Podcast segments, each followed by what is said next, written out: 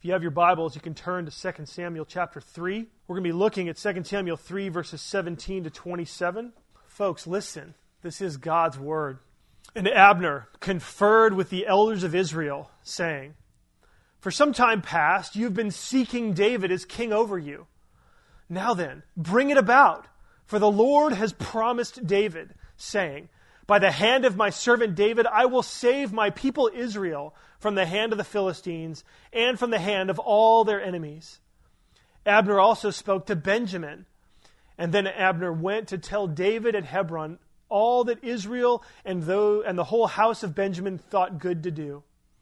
When Abner came with 20 men to David at Hebron, David made a feast for Abner and the men who were with him. And Abner said to David, I will arise and go and will gather all Israel to my lord the king, that they may make a covenant with you and that you may reign over all that your heart desires. So David sent Abner away, and he went in peace. Just then, the servants of David arrived with Joab from a raid, bringing much spoil with them. But Abner was not with David at Hebron, for he had sent him away, and he had gone in peace. When Joab and all the army that was with him came, it was told Joab, Abner, the son of Ner, came to the king, and he has let him go, and he has gone in peace. Then Joab went to the king and said, What have you done? Behold, Abner came to you. Why is it that you have sent him away so that he is gone? You know that Abner, the son of Ner, came to deceive you, and to know you're going out and you're coming in, and to know all that you are doing. When Joab came out from David's presence, he sent messengers after Abner and they brought him back from the cistern of Sirah. But David did not know about it. And when Abner returned to Hebron, Joab took him aside into the midst of the gate to speak with him privately. And there he struck him in the stomach, so that he died for the blood of Asahel, his brother. This is God's word. The parable of the prodigal son is probably one of the most famous stories in all the Bible. It's one of the stories that I think most people, even if they don't know the Bible, they've heard of the parable, the story that Jesus told about the prodigal son. And let me just give you a real quick synopsis of it. A man had two sons. The younger son um, asked for his inheritance early before his father died, and he went off and spent it frivolously. He ended up homeless after all his money ran out, and he had a job. He was feeding pigs on a farm. And as he was there, he realized that even the servants back at home in his father's house had a better life than him. So he sort of packed his bag, tucked his tail between his legs, and in shame went back home, hoping that his dad would hire him. The story climaxes, right, with the son's return to the father. The father's been watching for the son, and when he sees him a long way off, he takes off running down the road. He embraces his son, he, he, affirms him, he kisses him. His son has this apology speech ready, but his father wants none of it. He cuts, his, he cuts his son off. He declares him to be a son again and throws a feast to celebrate that his family is once again complete. Now, everything is wonderful except that the man had two sons. The man had two sons. That's the opening line in the story when Jesus tells it. Everyone had joined in this party and celebration except for the older brother. The older brother is fuming. He's irate. He is filled with jealousy, rage, a desire for justice. And so during our confession time today, we actually saw the conversation. We rehearsed the conversation that ensued when the father went out to try to appeal to his son, to the older son who didn't want to come in. Well, that's the story that we're going to see played out today in our passage. In 2 Samuel 3, this section of verses, you know, last week we saw Abner returning. He was like the prodigal who returns. Abner's like the younger son. He returns to David, and David receives him with grace and gives him a second chance. Well, today we're going to see the two ways that this grace impacts people. Okay, we're going to see the impact of grace on Abner, and then also on Joab, who unfortunately is like the older brother in the prodigal son. Abner loves grace, but Joab hates it. Joab hates grace. And so as we watch this scene unfold, our hearts are going to be both encouraged and convicted because we're going to see ourselves and some of our relationships um, in this scene as we watch it play out. And so, three points today, if you want to take notes there. Um, first, we're going to see that Abner thrives in grace. Abner thrives in grace. Second, Joab despises grace. And then third, Joab kills grace with justice. So Abner thrives in grace, Joab despises grace, and then Joab kills grace with justice. And so, first, Abner thrives in grace. This is verses 17 to 21. You see this flurry of activity, and really, this activity of Abner, it's the joy of new grace. When you experience grace, this is what happens in your life. Abner's been accepted by King David. He's been forgiven and welcomed back. And so what he does then is he then goes out to all the elders of the nation of Israel and Benjamin and to try to convince them to side with David. Right? Verse 17, it says he conferred with the elders of Israel. In verse 19, he also spoke to Benjamin. And so what Abner did was David was reigning over one of the 12 tribes. And so Abner goes to all the other 11 tribes and he says, He's like evangelizing them. Hey, you need to follow David. You need to follow him. Abner is alive with grace. He's received grace from David, and he can't help but share it with other people. And this is what grace does in your life. When you experience grace, you have to tell others. You've got to share it with other people. You can't hold it in.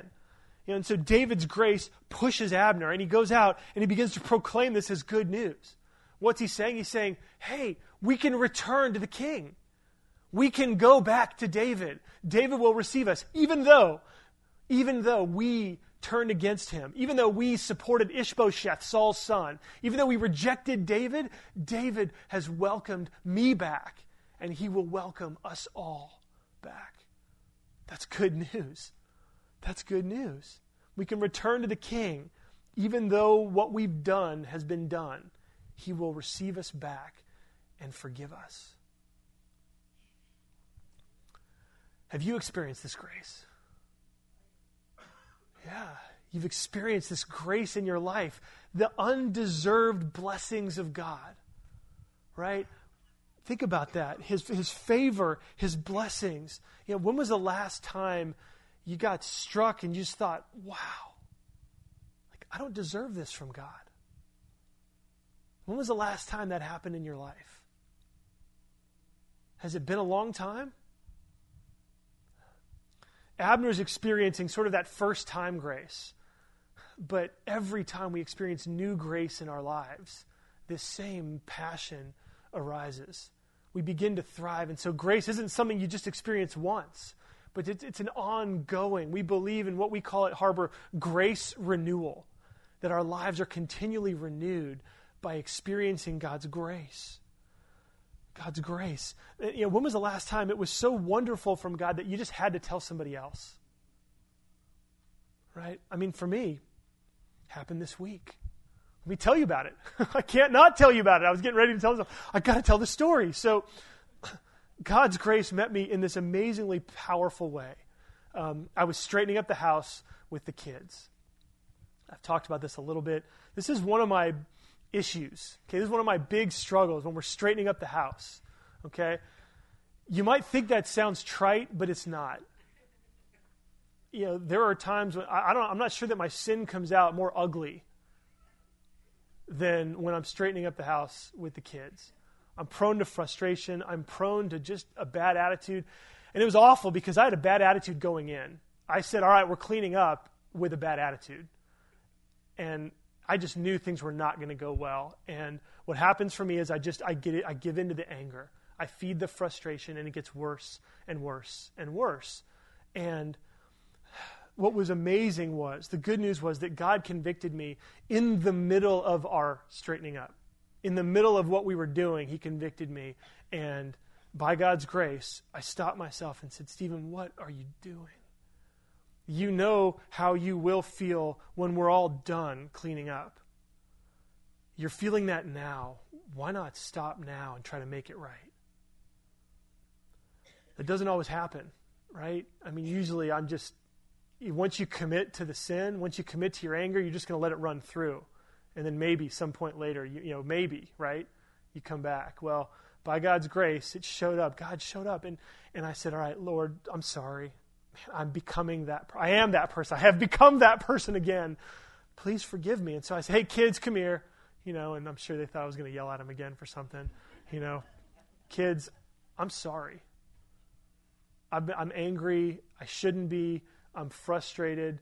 I've got a bad attitude. Will you please forgive me? And the kids, you know, just like that. Kids are amazing in terms of forgiveness. They forgave me. I felt the anger just lift up off my shoulders. I felt freedom from that. And the rest of that time was pretty wonderful. After that, I, I just, I got really convicted. You know how easy it is?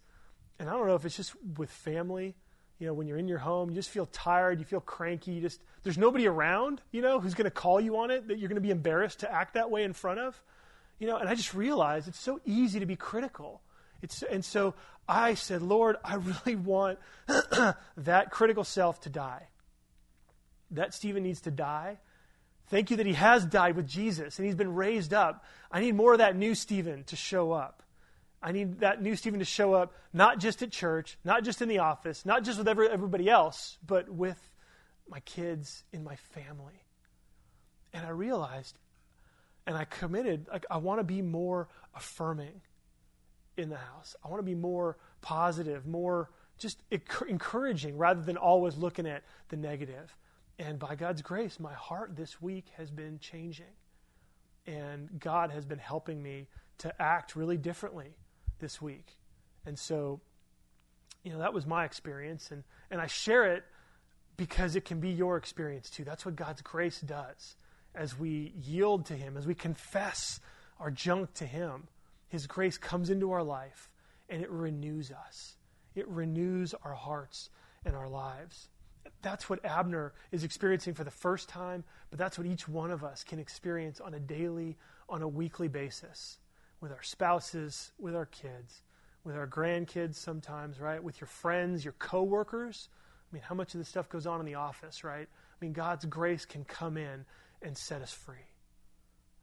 So that's what Abner's experience. And, and what's interesting is that Abner actually teaches us how to share grace in this passage, especially with folks who aren't Christians. Look at verse 17. Abner's almost a little model here. You just walk through the verse and say, What is Abner doing? How does that apply to us? What does he say to the elders of Israel? He says, For some time past, you've been seeking David as king over you. Right? So, so Abner starts with, with what they want He says, This is what you've been wanting. Right? You've been wanting David to be king. So I think for us, we want to do the same thing with folks that we know who need to experience grace, Christians and not. You can tell them, look, you've told me in the past, or I understand that I know you want security, right? You want peace. You want to grow in the area of patience, right? We want to tell them, remind them what they've told us that they need. Okay, so that's the first thing. He tells them what they need. And then the second thing he does is still in verse 17 with this same phrase. He's confessing his own sin. Abner's confessing his sin to the elders of Israel. How do we know that? Well, it's interesting, right? Did that catch you as strange? Abner said, For some time past, you've been seeking David as king over you. So he's telling the elders of Israel they've been seeking David to be king over them. Well, then, if that's the case, why haven't why hasn't David been reigning over Israel? Do you understand the question? What's been holding up the tribes of Israel from following David when they've wanted to be for some time? Yeah, it's Abner. Abner's the reason they haven't done it. Abner's the reason they're not following David. Abner was the one who, in earlier in this chapter, set up Ishbosheth to be the king over all the tribes of Israel besides where David was right? And so, in a sense, what David's doing is he's, or what Abner's doing here is he's saying, look, I was wrong. You have been seeking David as king, and now I'm not going to stand in the way anymore. He's saying, I was wrong. I have been preventing you from being able to do what you want. And I realized I was wrong. And so Abner appeals to what they want, but he also confesses his own sin. He's willing to say, Look, I've been, I've been wrong in this. I have needed the grace of David. I've needed the grace of God in my own life. And I've received that now. And now I understand why you wanted David. And so, come on, let's go back. So, Abner confesses his own sin to them to show them that he doesn't think he's better than them. And then, third, Abner just says they can have it right now. Verse 18, he says, Now bring it about. You've wanted this, now bring it about. The only thing that stands in the way, Abner makes it really clear, the only thing standing between them and David is their commitment. Okay? So, again, for us, we can tell people look, you can have these blessings today. Whatever you're looking to God for, you can have them today if you'll just trust in Jesus. He's the one who brings you the blessings and the grace of God. And then Abner reminds him of the promises of God. Right? Verse 18 again, he says, Remember that God promised David. So he reminds him of God's promises. And then, so for us, when you're having a conversation with somebody, let them know, remind them of whatever promise from God will meet their need. Okay, if they're struggling with peace, remind them that you know what? God has promised that He will make everything work out together for good if you love Him. That brings peace. You can say, God will give you a peace through Jesus that will last in every single circumstance of your life. That's a promise from God. Your sins have been forgiven, your eternity is taken care of. You can have assurance with God. That gives you peace. you need to think of what are the promises from God that I can remind this person of as you share with them. And then Abner tells him, look, there's real freedom from the old ways of life. In verse 18, he mentions you know, that, that God said, I will save my people from the hand of the Philistines and from the hand of all their enemies. So the Philistines were the, the, the other nation that was occupying Israel, that was holding them in, I mean, really in oppression. And they were longing for freedom. They were longing to be released from the captivity of the Philistines. And so Abner's saying, Look, if you follow David, God will set you free from your old way of life. And that's also part of what we share. Whatever you're struggling with, whatever's holding you down, if it's an addiction, if it's anger, if it's frustration, if it's a bad relationship, God will set you free. He gives you new power, new strength, new desires in Jesus. And that sets you free. Then the last thing Abner does, verse 19, is he goes back to David to tell him what happened. Verse 19. And then Abner went to tell David at Hebron all that Israel and the whole house of Benjamin thought good to do. So Abner reports back. He goes back. And so for us, we call stories like this, we call them grace renewal stories right? We call them we call them that because these are stories that rehearse. They're testimonies of how God's grace is working in us. And so Abner has this amazing set of conversations, goes back and can't wait to tell David, right? We need to be sharing these stories about how God is working in us, right? How He's working through us to serve other people. You know, the stories that we have to share with others, we got to tell each other about those things. Because when we tell those stories, it's exciting, it's encouraging, and it's self propagating. Because you hear stories like that and you think, wait a sec, I believe in the same God. He can do that in my life. Right? Or, you know what? I've never said it like that before. And boy, I could probably, I know somebody else who could really use this story for them because of what they're struggling with. And so I want to encourage you, even today before you leave, share with someone else the last time you can remember experiencing God's grace. Just tell somebody before you leave. Because that's the more we tell these stories, the more these stories will actually happen. So when Abner gets back, David then seals their relationship, seals their covenant with a meal of peace. This is verses 20 and 21. David throws a feast. He made a feast for Abner and the men who were with him. This is like the prodigal son, right? The father throws the feast. David throws the feast. The younger brothers return. This is reconciliation. This is restoration. And what's amazing is that Do you know we're going to experience this same thing today? The Lord's table is our feast, it's our meal of peace. God wants us to come every Sunday back to Himself as we, re, as we renew our covenant relationship with Him. God reminds us of His grace. We talk about, we praise Him for His goodness. And then God throws a feast where God feeds us with Himself. He eats with us. He tells us that we're part of His family, and He fills us up and washes us again. And what's happening here is that David, King David, in the midst of this scene, David is being vindicated. His methods are being vindicated. We've been talking about how David, throughout this, this, this book, David has refused to lift the hand in vengeance. Right? He's refused to retaliate, but instead he's been trusting God. He's been trusting in the Lord to bring about what David wants which is a, unified kingdom for Israel. Instead of going out and fighting to earn it, David has trusted God, and God has brought it to his door. Grace wins. Grace wins. David showed Abner grace. Abner then went out and proclaimed grace to the rest of the nation of Israel.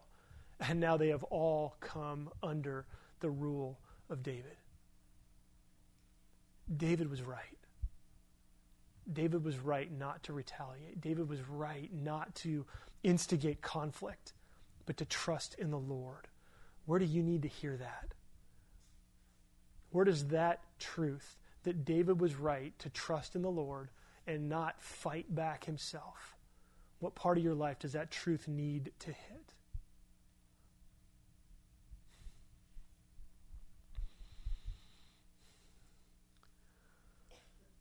in verse 21, Abner just, he can't wait to even go back out.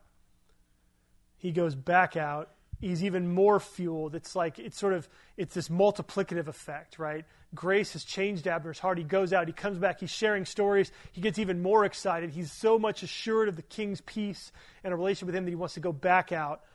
And he says, I'm going to go save the world. I'm going to go tell everybody. Verse 21 Abner said to David, I will arise and go, and will gather all Israel to my lord the king, that they may make a covenant with you, and that you may reign over all that your heart desires. And so David sent Abner away. This zeal, this passion that grace causes in your life is what fuels your desire to tell the world. It's what fuels your desire to help other people understand that God is in heaven and that God is gracious and that God is willing and able to make anyone his child, to bring healing and restoration to anything that's going on in your life. Sometimes we lose our opportunities to share because we've forgotten grace in our own lives. Um, and I just want to encourage you press back into the grace of God. Remind yourself of what He's done for you. Remind yourself of what He is doing in your life because that's what gives you fuel. And then share that with others. Recommit yourself to sharing God's grace with others. So Abner thrives in grace. Our second point this is where the scene turns dark. Everything is going great until Joab comes back Until Joab comes back. So our second point is that Joab despises grace. This is verses 22 to 25. And it's amazing the, uh, the way that circumstances work out, right? Verse 22, just then. Right? See that? Just then. It's, it's, it's like Abner walks out one door and Joab walks in the other. Right? Just then, right after Abner leaves, the servants of David arrive with Joab from a raid. And then Joab, verse 23, he's told that Abner's come to see David and he's left in peace. And Joab is beside himself. Joab's infuriated. And so he goes barging in to the throne room and he confronts the king. Verse 24. Verse 24, what have you done? translated. I mean, that's pretty good. But he's basically, David, are you crazy? Are you stupid? Really? Abner was right here and you let him go? What in the world are you thinking? Are you so stupid that you don't know that Abner is here as a spy? Don't you realize you're not going to trust him, are you? David, are you crazy? Now, the question for us as we're reading this text is Is Joab really worried that Abner is a spy? I don't know, maybe. It's possible. The problem, though, is that what Joab says means that Joab doesn't think that grace can change anyone. Okay, he sees that David has been gracious to Abner, but he refuses to think that Abner is changed. Joab has experienced manipulative Abner. Joab has experienced, you know, the, the effects of his manipulation in his own life, but he doesn't think that Abner can change. And what's interesting, so Joab thinks that Abner is abusing the grace and kindness of the king. He's frustrated. He's frustrated that the king would show grace. It's almost like Joab is saying, You're not going to let him in here, are you? Who would need to walk into this theater for you to say that? Where does grace end in your life? Who doesn't deserve grace as far as you're concerned? I mean, this is touching where Abner's heart is. Uh, or not, not Ab, I'm sorry, Joab's heart. The bummer is that you know the presenting problem for the psychologist, the presenting problem is not always the real issue right? What Joab's saying is, I'm afraid he's a spy. There's obviously there there is a hidden agenda that the story uh, refused, uh, that the, the, story um, reveals to us. Um, Joab wants Abner dead because he wants revenge. Last chapter, Abner killed Asahel, Joab's brother. And Joab was going to kill Abner, but then decided not to at that point because he listened to reason. Um, but that reason didn't last. Joab's vengeance, his anger, has taken over again. And so he wants Abner dead because he wants revenge. And it could also be job security. Not sure. You know, because Joab, commander of the army of David, Abner, commander of the army of Saul. Now, Abner in the court of David. It's possible that Joab was concerned. You can't have two commanders in an army, right? So it's possible that Joab um, may have been motivated by job security. Mostly, though, it seems as though the real issue underneath Joab's anger, his insecurity, his frustration, his vengeance, is that Joab believes that there should be no grace for the guilty. I mean, that's the real heart underneath what Joab is doing. There's no grace for the guilty. There are people who hate grace. There are people who hate it when grace is shown to the wrong kind of people. And it seems like it's the people who hate grace are the people who are pretty convinced that they don't need grace. Okay, so when you feel that snap of frustration, that snap of desire for vengeance or justice, or when you get angry because you think somebody else might get by or get over with God, you need to look in and ask yourself wait a second, am I unwilling to extend grace to this person? Is that what's motivating me? And then ask yourself wait a minute, am I acting as though I also don't need grace? You know, there are people who act like grace shouldn't be in the world, that it should be justice. That's what's moving Joab here. And nothing David says to him can convince him otherwise. Okay? My sense of this passage isn't that Joab went into the, the, the, the, the court of David, let loose on him, ranted, and then stormed out. I mean, it's possible that that's what happened, but I don't think so. But the story is told this way it looks like a rant and then a, and then a leave, I think because the narrator's telling us that nothing David said made any difference in Joab's mind? Okay, my guess is that there's probably a pretty long, heated discussion. I don't think you can back then walk into the presence of the king and just throw it down like that and then storm out. Okay? I think there's a number of folks standing at the door who are going to, you know, keep you from, uh, from leaving. But here's what's amazing is that it seems like David did nothing more than offer Joab the same grace that he offered Abner. You know, David doesn't put him in jail. David doesn't retaliate against him. David doesn't punish him. But David gives Joab grace. And so, again, this is the prodigal son's older brother. I mean, this is where you see it. He's infuriated that Abner didn't have to pay for his sins. You know, the younger brother comes home, and the older brother's like, Huh?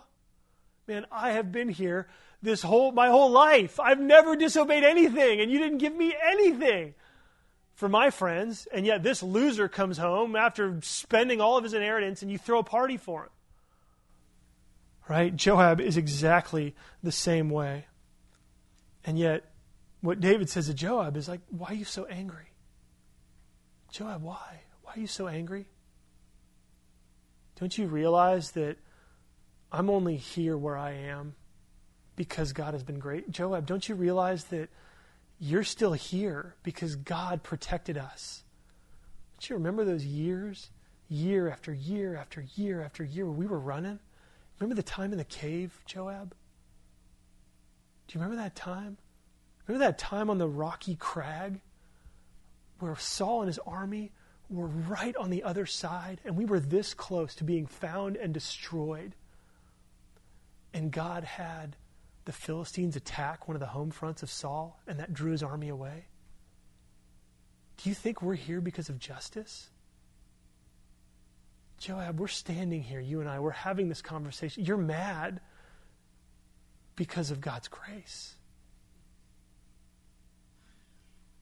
And by the way, all that I have is yours. You're the commander of my army. Joab, let go. Let go, Joab. You are so wound up. You are so tightly strung because of your need for vengeance. And the only thing that's going to penetrate that is grace. Joab, let go.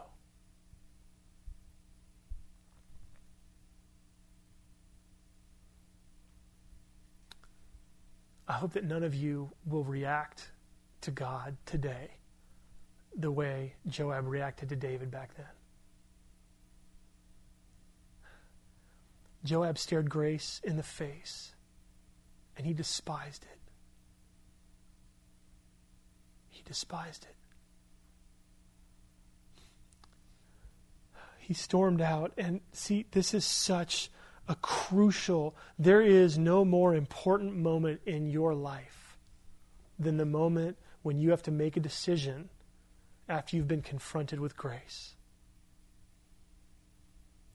Because either you let your heart melt and you allow grace to reign in your life, or you harden your heart. And if you harden your heart to grace, what happens next is absolutely frightening. It's like what Jesus said um, if you see God's Spirit active and alive in your presence and attribute that work of the Spirit to Satan, there is nothing else that can convince you. I just beg you, if you are holding on to justice, if you're holding on to vengeance, if you're holding on to anger, if you're holding on to anything in your life that doesn't let grace reign, I beg you to let it go. Let it go. Joab doesn't do it. Joab despises grace. And then our last point is that Joab kills grace with justice. Joab wants vengeance and not grace. He has been seething since chapter 2 when he saw his young brother die at Abner's hands, although Abner did everything he possibly could not to kill him. Tried over and over and over again to avoid the fight, but Joab's brother learning from Joab, wouldn't give up. And since David doesn't side with Joab against Abner, Joab takes matters into his own hands. He lures Abner into a trap. This is verses 26 and 27. Joab sent messengers after Abner and brought him back from the cistern of Sirah, but David did not know about it. And when Abner returned to Hebron, Joab took him aside into the midst of the gate to speak with him privately. That's awful. I mean, think about for Abner. You know, Abner, there he is. You can imagine him thinking, hey, Joab's going to forgive me. Right? David forgave me. David gave me another chance. Now Joab's calling. Oh, Joab wants to reconcile. I can't wait. And who knows? Maybe Abner had a, an apology ready for, for, for Joab. Look, I'm really sorry about Asahel. I mean, and even though I could say I tried and tried and tried not to kill him, it was still my fault. It was still my fault because I was the one that moved my troops from Fresno to Oceanside, you remember? Right? I was the one that preemptively moved to threaten. And so, Joab, I'm sorry. Like, who knows what kind of what kind of story or kind of apology Abner had ready? Abner shows up looking for peace, and Joab kills him, just as Abner killed Asahel. An eye for an eye, a tooth for a tooth, a gut wound for a gut wound. Abner killed Asahel through the stomach. Joab kills Abner in the exact same way with a wound to the stomach. You wonder how Abner felt, or I'm sorry, you wonder how Joab felt after that altercation. I mean, there's times when there's sort of a deliciousness, a relishing to getting revenge. You know, you've experienced that before, maybe, where you really take it out on somebody and you feel good because you just you feel like justice was served. But how long after is it that you start to feel guilty? I mean, because where's Joab going to go now? You know? Where's Joab going to go? Good job, Joab. Way to go. You got your revenge. Now what? And that's what Satan doesn't tell us about. When Satan tempts us into stuff, he never tells us what next. Oh, if you just do this, Joab, you'll feel better.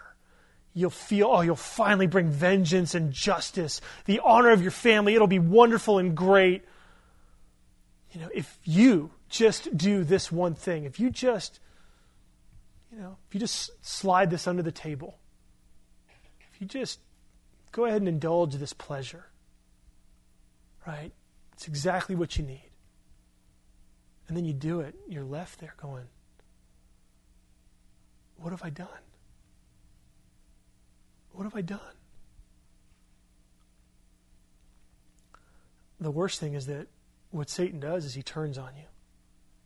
And then he begins to accuse you. He goes, You dirty, rotten, awful. And then we're stuck, right? Joab. This is not the path you want to walk in your life. This is not the road that you want to go down. You don't want to kill grace.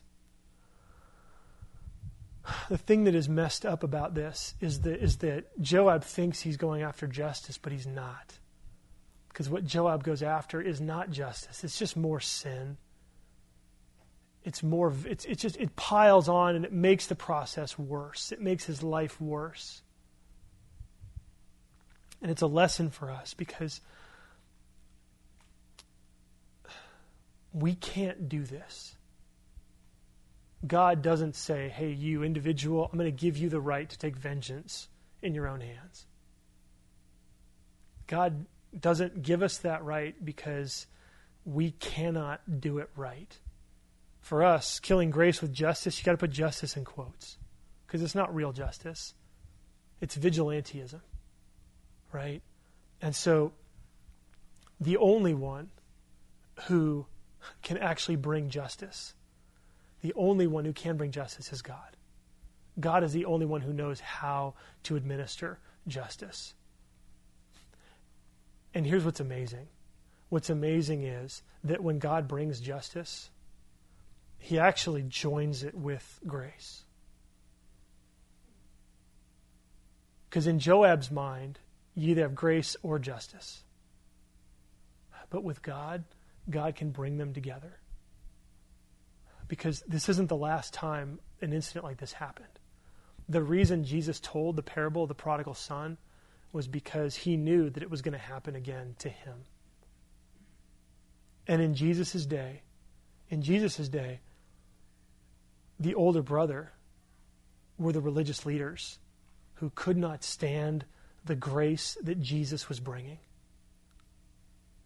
And in Jesus' day, the older brother listens to the father and then ignores the father, despises the father, and then kills the son. Kills the son. And the miracle is that as, as the religious leaders of Jesus' day put Jesus to death on the cross, God used the injustice of that to bring about his own justice. And that God used the evildoer's plan to actually fix what is wrong with the world. And what God did was he put the justice that is required for your sins and for mine, and he put those on Jesus.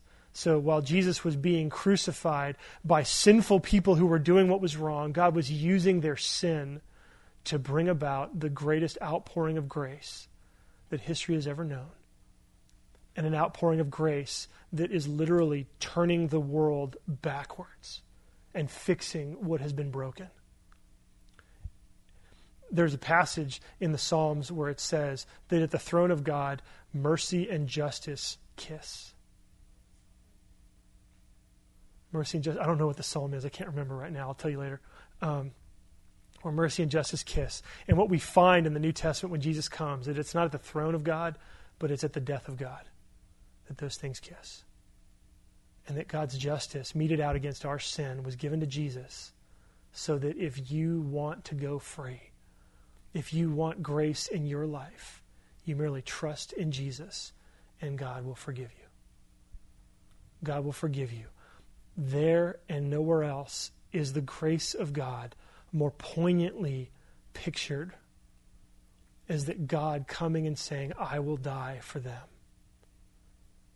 God says, they are the problem, not me, but I'm going to die. And when God does that, He takes on our sin to show us this is what grace is.